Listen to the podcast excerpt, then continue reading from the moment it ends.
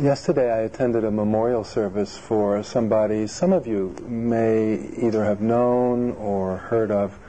Her name uh, was Maylie Scott. She was a Zen teacher at the Berkeley Zen Center and a social activist and writer for many years. You, you may have read her writing in the Turning Wheel, the newsletter of the Buddhist Peace Fellowship. About six months or so ago, I went up to Arcata, where her zendo is, and we took a walk in Redwood National Park, north of Arcata. After we'd walked for a while, we uh, crossed a stream, and the bridge which got us across was made of redwood logs. And in one redwood log, there was a poem carved into the log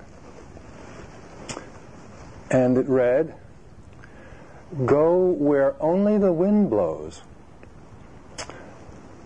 where the music has completely stilled. Then you will hear the stream as if for the first time and enter the shelter at the heart of things.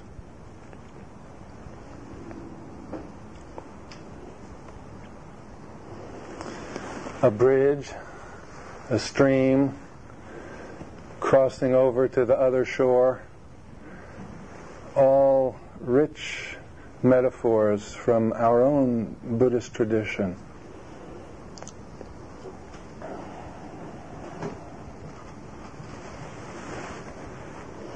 I want to use this poem as a jumping off point for, for speaking about Buddhism and our inner life and the heart of our practice. But before I do, I want to tell you uh, a funny story that Maylie's daughter uh, told at the ceremony yesterday at Green Gulch. She said that when uh, Maylie was was dying, her dream life uh, was uh, fertilizing with her waking life, as often happens when people uh, get close to death. And there were these uh, marvelous and sometimes terrible images that Maylie would talk about. But there was always a thread, a deep thread of meaning that uh, emerged. One of the images that uh, uh, told her daughter Cassie about was of a kind of dark presence, foreboding, ominous, uh, not at all kind of pleasant presence. And she described it very vividly and with, a, with an emotion of fear. And then she said, You know, I'm trying to make myself more available to it.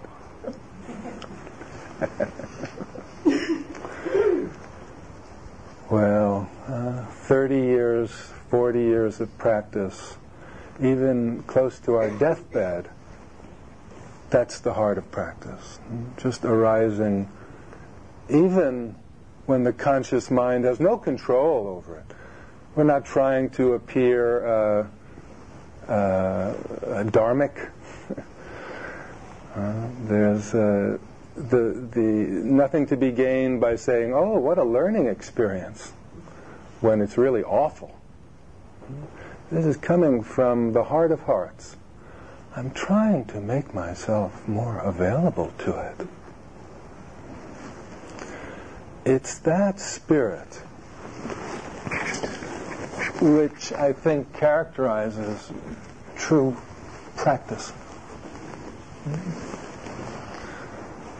welcoming each and everything, each and every being, just as it is.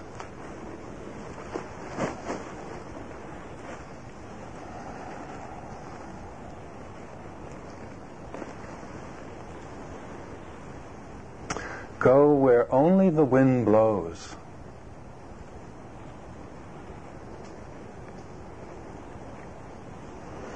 Go where things are as they are, in their bare freshness, in their vivid appearing.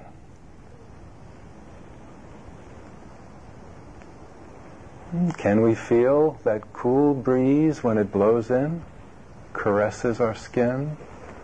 Or are we so preoccupied with how hot and muggy it is? When it passes through, are we saying, oh my, this is fantastic, and by the time we get around to feeling the breeze, it's already hot and muggy again? This is really our experience much of the time.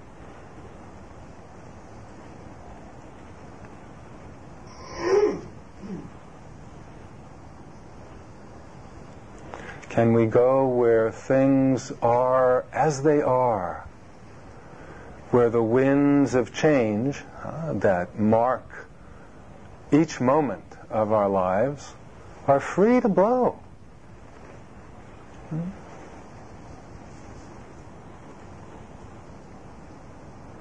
If we can find a way to welcome experience in this way, then we find the great peace.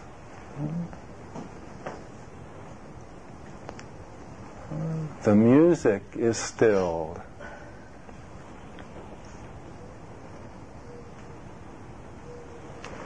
The chatter, the distractions, even the sweet music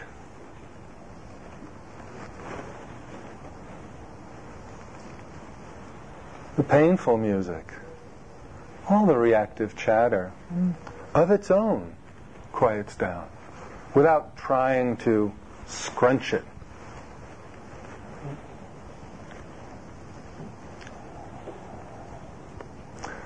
This is the natural effect over time of um, making myself available to it.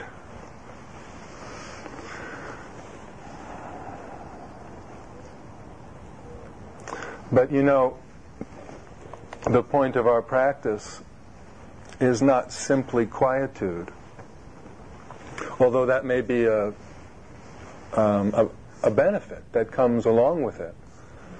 Many of us have experienced that we, we sleep better when we practice. Uh, our emotional lives are, are more modulated. Um, there are many, many benefits. But really, those are not the main purpose of practice. It seems to me that the purpose of practice is to go to the heart of things as they are and to experience directly the essential truths that the Buddha experienced and conveyed throughout his life to make them our own and to bring them home and to share them with the world. I had an experience uh, when I was sitting at the Maui Zendo many, many years ago where I had had a breakthrough and uh, things were just cracklingly crisp and clear. And during a, a sitting period um, where my brothers and sisters were were uh, sweating through an evening's meditation, I went up to my room in this little tree house and, and sat quietly. And then, uh, after about half an hour, I heard a knock, knock, knock on the door, and in walks uh, Aitken Roshi, uh, sort of saying, Hey, Joe, what's happening? And I uh, said, Oh, um, all things are flashing into existence. And he said, Oh, yeah? Well, we're missing you downstairs.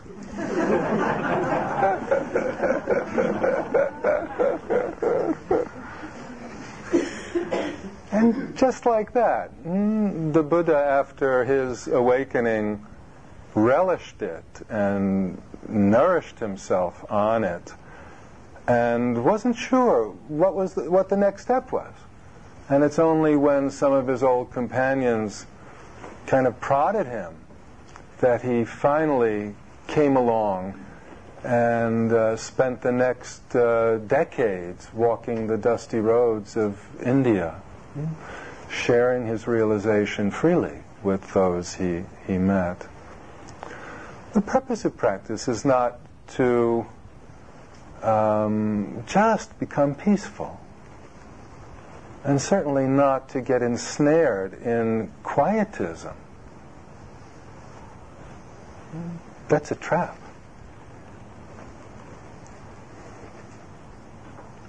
The third line of this uh, poem, carved into the big redwood trunk, was um,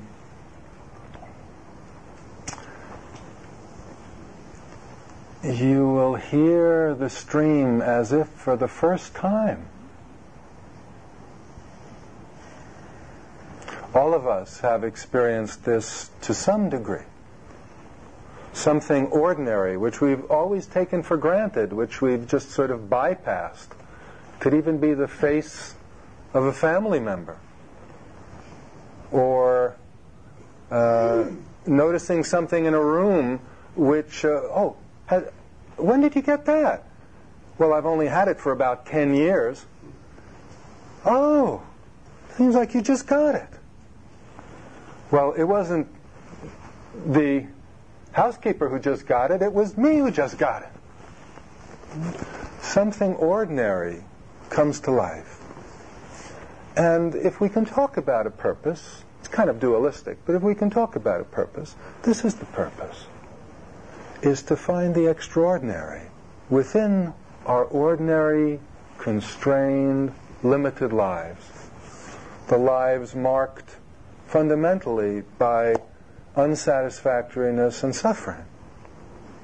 How can we find that um, uh, that spark of life, that extraordinariness within the ordinary? This is finding nirvana as samsara. It's a particularly Zen twist on things, but I think useful to think about. Is it Sylvia Boorstein who says that suffering and pain are part of life, but anguish is optional? I, th- I think I think it's her. Uh, the stuff of life doesn't really change qualitatively, although let's say the power of some of the afflictive emotions that ensnare us in our grips and that we're sort of impelled to act out to the detriment of ourselves and others may have less and less of a grip on us. But fundamentally, none of us does a 180 in this lifetime, you know, short of having a lobotomy. The question is, how can we find within our daily lives, here and now, that revolution which the Buddha spoke about? And of course, we know, but can we experience that it's truly in our approach to what is rather than in trying to reform or change what is?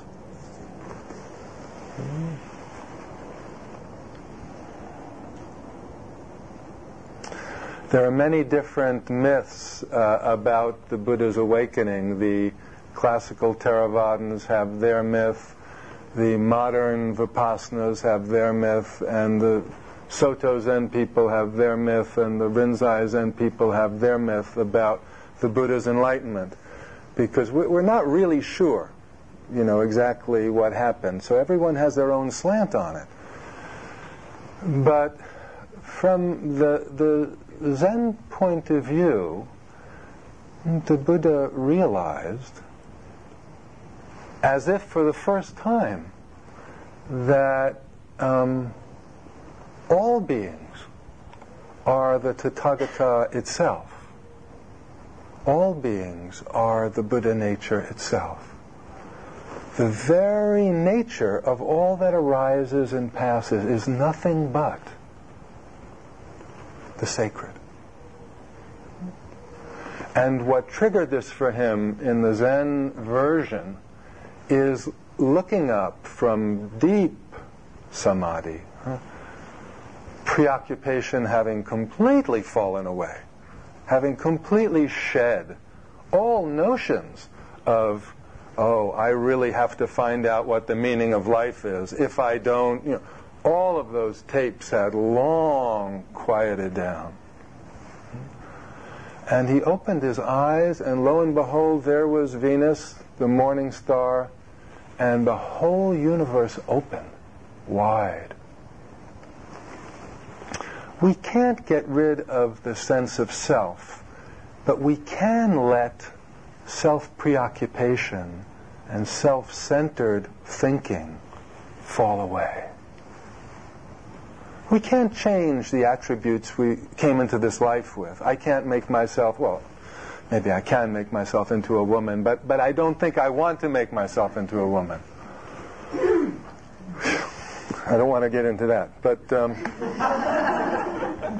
uh, I could shorten myself. Uh, in our modern world, we, we can make these uh, sort of uh, cosmetic changes, but uh, I don't know how in accord with uh, w- with our true nature that sort of thing is.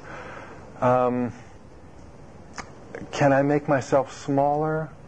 Can I change what happened to me up until this moment? I, I can't. There's some measure of living with deep acceptance of, of, of what is.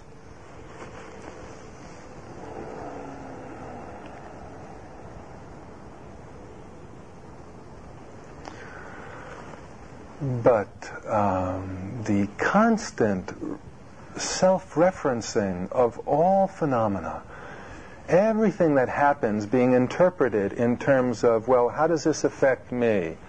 Did I do well? Did I not do well?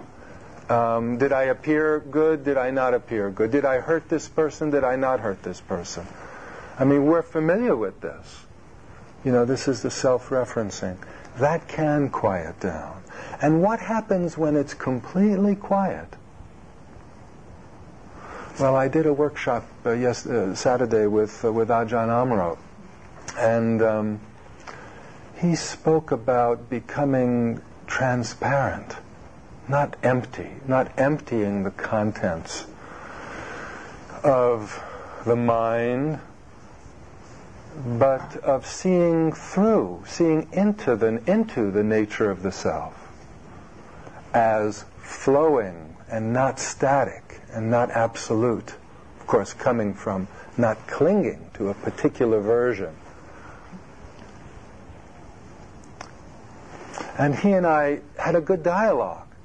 And I encouraged us both to wonder well, what really happens when everything is quiet? When inside and outside, when all our notions through which we create the world, create ourselves, when it all falls away, hmm? Hmm? then what happens? Hmm?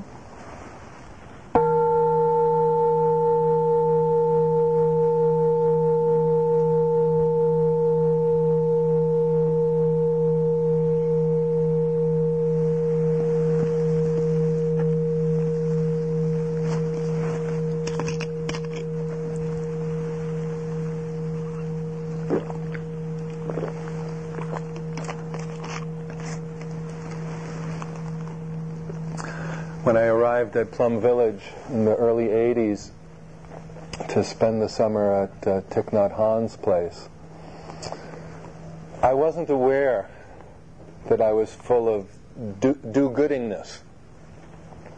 I hadn't served in the Vietnam, Vietnam War. And unbeknownst to me, I felt very guilty about that. Not so much that I hadn't fought, but that I hadn't done more to stop the war, and that I had just sort of benefited from having picked a good lottery number. Or not even picked, just having been born on a day that fell neatly outside of the uh, draft status range. So I arrived after a very long trip, and um, as uh, Hanh's right hand woman, Sister Phuong, showed me around, I, uh, I fell in love with the place and the feeling. There were no Westerners there that summer, uh, just Vietnamese and myself. And um, and then just sort of welled up from within me, I said, you know, if there's anything I can do to help, please let me know. And she looked at me and said, just to be is enough. From the mouth of the oppressed to the ears of the oppressors, liberating my dutiful drives to help and help ease my guilt. And uh, it's as if a great window opened in, and there was a great relief. And I spent the summer just being. When the sound of the bell can just be, and we can find ourselves as that bell, and find ourselves as that stream, then we also find that we're intimate, intimately connected one to the other. In what the Mahayana Buddhists call the net of Indra, which is a large macrame sphere where each knot has a little mirror in it.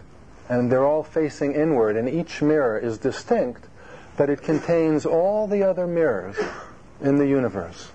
And it's like that for us.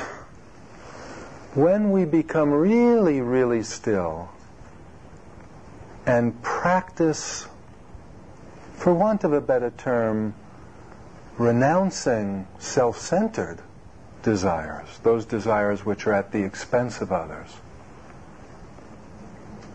and we make our, our home there, then one day we might find that just in a clap, or in a laugh, or in a cry of a baby, or a sneeze,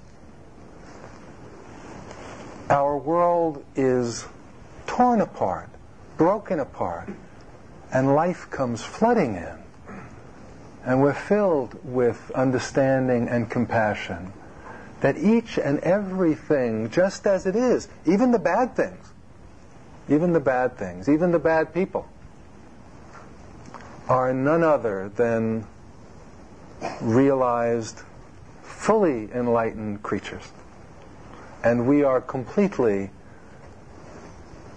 in affinity, in harmony with them, with all creatures. Westerners can't understand an experience where we are intimately connected and one, at one with all beings, and at the same time where we are distinct and unique. It's one or the other. Either we're different and I'm set apart from you, or we're at one and I'm completely fused with you and I can't tell where I end and you begin, and we know what kind of mischief and, and pain that can cause. We don't understand how we can be simultaneously distinct and yet not self consciously so. Hmm. In opposition to the other, but in harmony to the other. The perennial Zen experience of awakening is this very experience. And so the myth of the Bodhisattva, which some of you may have, may have read about, and know that at least in the writings on Buddhism, it's set in contradistinction to the myth of Theravadan Buddhism, which is the myth of the Arhat. The, um, the, the um, fundamentalist Theravadins say that the Bodhisattvas are too worried about everybody else to find their own freedom, and the fundamentalist Mahayanas think that the, the Theravadins are too selfish because they're only worrying about their own liberation. But this is only caused by dualistic thinking. We, we don't understand because we, we don't enter into and make our home a unitive experience where I and all beings awake together. Separate, sacred, sharing with the world our own distinctiveness, and yet in harmony with everybody else's distinctiveness. I remember Ram Dass telling a story. I think it was his brother or some relative who he visited in a in a treatment facility in Massachusetts. Um, and either this relative or somebody else in this facility was delusional at that moment and uh, was going around saying that he was Jesus. Now, Ram Dass had a discussion with him and, and came away thinking that that guy was, was half right. And he, he, had, he had it, that he was just missing one other piece and that was that Ram Dass was also Jesus, and his therapist was also Jesus. You see, but that's the problem. We, we don't understand this. I mean, we may get it as an ideal. And when I was a kid, we wrote papers for Brotherhood Day. So, you know, we, we love these ideals. But Buddhism offers us a practice path, a way into this practice, so we can make it our own. So the last line of the poem, and enter the shelter at the heart of things. Now, at the heart of things, Theravadan and Zen teach the same thing. There is absolutely nothing to hang your hat on. nothing. Now, this can be very disappointing. I've seen a number of uh, practitioners get to a very deep place and then sort of, is this all there is? I mean, is this the way it is? And they sort of feel really betrayed. You mean the, the wind is cool and the heat is hot and my eyes are horizontal and my nose is vertical? Well, I knew that before I started, and there's a sense of betrayal. And clearly, um, this has been colored by an expectation of some dramatic fireworks that, uh, you know, in comparison with which, you know, their own experience comes really short. But at the heart of things, all Buddhism teaches that there's nothing. Absolutely nothing. But this nothing is not vacant. And when we enter the heart of things, we find ourselves in intimate connection with all creation, in intimate affinity with all creation. And the heart is not necessarily uh, a sentimental thing, but the heart is wider and deeper and vaster than we can imagine. Hmm? It holds all of us without exception. And all of us manifest it without exception, whether we know it or not. And we need to shed our delusions and dualistic thinking in order to wake up to that fact. This shelter at the heart of things is not uh, uh, an enclosure this wonderful feeling of being enveloped here tonight doesn't bind me or constrain me. I feel connected and enlivened by all of you. And we have a give and take. We create something new together. I'm not just hanging out here for my protection. And I hope you're not either.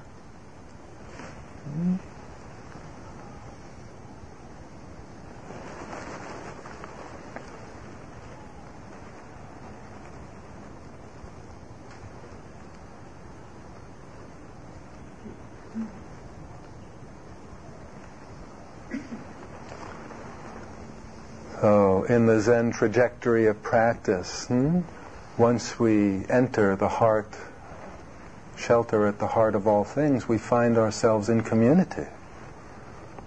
But not fused with one another, but able to say and experience each and every being woman, man, thought, feeling, perception, animate, inanimate, and treat it. Treat each being with the utmost love and respect because we know it's none other than ourselves. And in this realization, we're not that far off from some of the core truths of the Judeo Christian tradition, actually. But the Buddhist path allows us to go to the heart of things directly, not just take it on somebody's advice. And of course, we know the Buddha invited us to do the same thing. Don't take my word for it. Check it out. So I, th- I think I'll stop here and would really enjoy your comments or questions.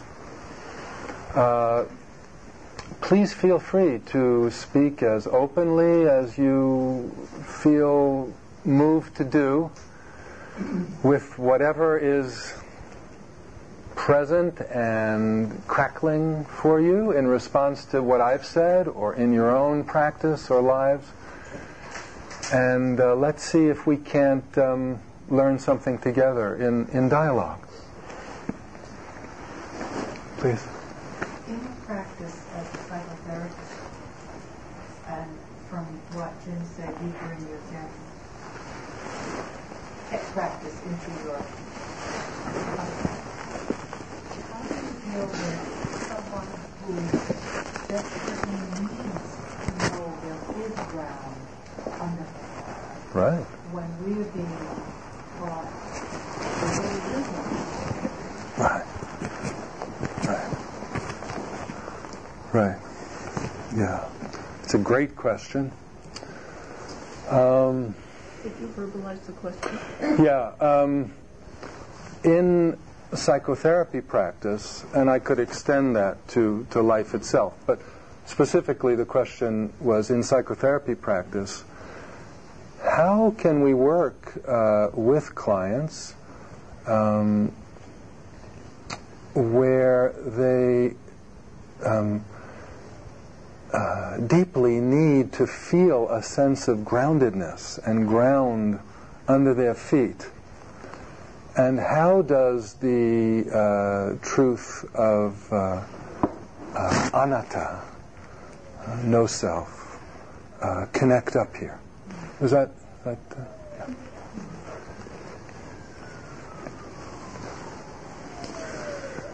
Um,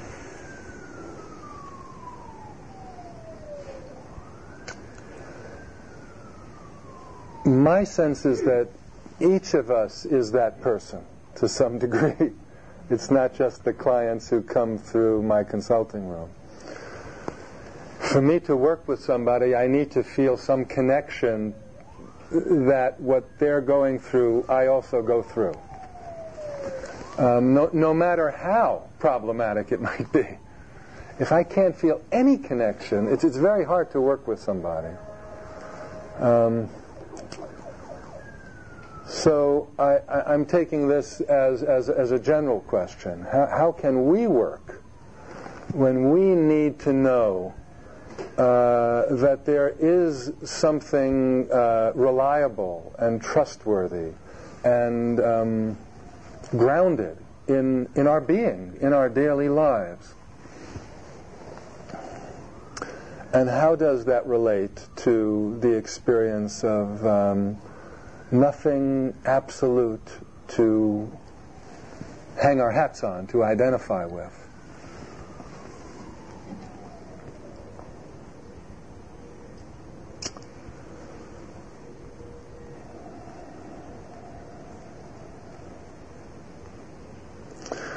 I think that each of us needs to have um, an intrinsic bodily background sense of being and of being who we are. And I think uh, even the most realized people have this. Uh, if one were to uh, ask the Dalai Lama to uh, jump off a cliff, uh, he wouldn't do it. He understands that that that this uh, precip- there's a precipice there that this precipice is not the same as level ground. And he understands the laws of time and space. Uh, if he knows he's got a plane to catch at 10 o'clock and someone says, uh, don't worry, we can get there at 11, he probably will say, it's a good idea to get there a little bit early. Um, he knows he's Tibetan and he's not American. And he's a man and not a woman and a monk and not a, uh, a layperson. Uh, when asked at Spirit Rock this um, summer how he would um, deal with uh, a, student who fell in love with him and wanted to marry him, uh, he, he said, uh, no, who fell in love with him and wanted to be in love with him, uh, he's, and how would he handle that? He said, um, uh, okay. and then uh, someone asked, but what if uh, the next person came in and said that she wanted to marry you? Then he said he would reply, no, I can't do that. I'm a monk. Very free you see, very free and in accord with circumstances, you see. So, how could we say there is a self there and there's a, the capacity to discriminate? No self does not mean relinquishing the capacity to discriminate. He knows he can't marry a, a, a student, but his feeling was that if there's a, a, person who wants to feel love for him, even romantic love for him, he can give that person that. That's his responsibility. He actually said, he said, I, I thought about it for a long time, and I, I'm a Buddhist, and I want to help people, and this is the way I can help. I will help this way. Basically saying, it's no skin off my back. You know, this person wants to feel in love with me. Okay. So here you have someone making lots of discriminations. You know, uh, where is this coming from? Maybe that's a good question. Where is it coming from? His internal sense of, of himself, of his purpose, is turned toward helping beings. And it responds in accord with circumstances. It's very flexible. If someone asks him for his name, let's say they can't read his passport, he'll say his name. He won't go around uh, refusing to say the word I. Well, I, you know, I knew people who once raised their kid and they wouldn't let their kid say mine. Can you imagine a kid growing up with not, not being able to say my toy? Now, now this is sort of a, a perversion of anatta. You see, we need to find no self within the world of discrimination. You see. So, how does this happen working with a client in psychotherapy? Well, one, it means that I need to get rid of all my ideals about anatta. That's to say, I'm not consciously trying to get somebody to give up their sense of themselves. But with some person, the, some people, the, the work is actually to help them develop a sense of cohesiveness, internal cohesiveness. And paradoxically, that is the work of anatta. Does that make sense? That is the work of no self. To help someone feel grounded, to help someone feel like he or she matters. I'll tell you a story about it. A story is worth a thousand words.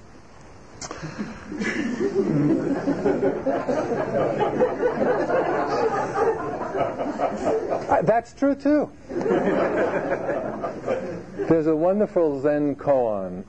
Uh, and koans, by the way, are not uh, mind twisters and they're not sort of uh, tongue twisters meant to drive people to distraction or into a uh, uh, uh, into the corner, pulling their hair out. The, the process of reflecting on a koan or inquiring is very similar to making a decision which you go back and forth and back and forth and back and forth about, and then finally you just give up trying to solve it and you just sort of sit with it. And you know that it's there, and you go through, and then, and then all of a sudden, oh, this is what I should do. It just kind of appears. H- haven't people experienced this? I mean, this is like working with a koan. So I just want to preface it by taking away the bad name that koans have gotten. there's a koan in Zen that uh, encourages us to experience for ourselves our essential nature that I was just talking about. And it is uh, what is our original face before our parents were born? Show, show me your original face before your parents were born. And when I spoke about this the other day with Ajahn Amaro, I told a story of um, a boy named Phil with whom I was working in a, in a group therapy where I was also teaching meditation to these at-risk teenagers, a lot of whom are abusing alcohol and drugs. And Phil um, was a, a black boy who was just incredibly attractive and energized, verbal, just talented boy who hated himself, who was so filled with self-loathing. Um, he was very creative and wrote reams and reams of raps and took lots of films, which he sold and made money from. Unfortunately, the films were of fights and sexual encounters, but uh, he was very resourceful and very, very creative. Well, at the end of our year-long group together, uh, everyone loved Phil, uh, but he refused to come to take the group picture. And everyone who tried to get him to take the picture um, was unsuccessful. So finally I went in there, and he, he, was kind of an imposing boy too, and nobody really wanted to push him too far. So I asked him, I said, what's the problem? He says, I'm not photogenic. well, here's the most compelling teenager in that whole group. And I just said, my butt you're not. And I said, come on. And he said, no, no, no. I said, come on. So he came.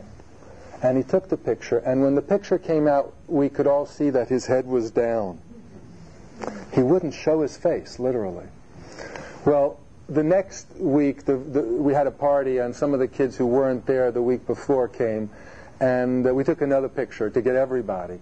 And so there he was. He was in the picture this time, but his head was down. So someone went over and just took his chin and just kind of moved it up. And that picture came out with his face showing. I think it's very important for us to realize that each of us is born with something precious. And that's something precious, even though it's shorn of anything absolute we can call a self, is distinctive, unique, worthwhile, and sacred. And it's our um, practice in Buddhism, to my mind, to let the dross fall away so the essence can shine forth. And the only way it can shine forth is when all the dross falls away. That's the paradox. When we're not preoccupied with the self, we're most ourself. You see? And people say, oh boy, I got a real feeling for her. Well, I really felt something from. Well, that was because she's not all wrapped up in herself, right? So here's this paradox, and here's a way that I worked with it with Phil. And I saw no opposition to my work as a Buddhist teacher to take his head and move it up about 30 degrees and help him discover that he too had a right to be in this world and that he could have an alternate experience other than complete self-hatred and disgust. And I think this is the work of Buddhism, actually. And I'm not telling him, now, now, Phil, you're a good boy, because he called himself Filthy Phil. I would be bucking my head up against the wall to say, you're really a good person, Phil. I mean, that would be ludicrous. But if I can go up and just show him something and move his chin up, or tell him, my, you know, my butt you're not. Come on in. We need you. Or in some way show him directly, without convincing him, that I include him, that I respond to him. Maybe he can find that he's worthwhile to be, you know, a part of this world too. He's also a mother's child, you know.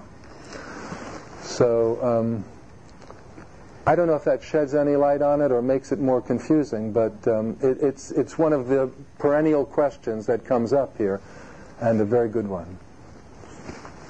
Any other comments or questions? Please feel free. We can have an exchange.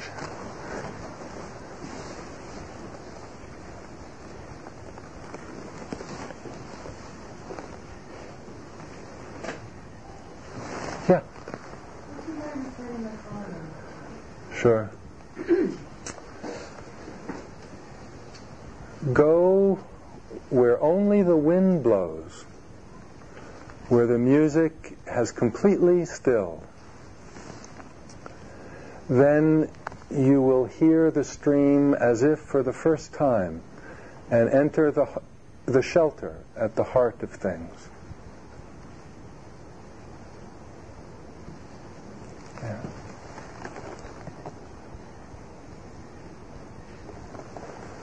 Okay, thank you very much.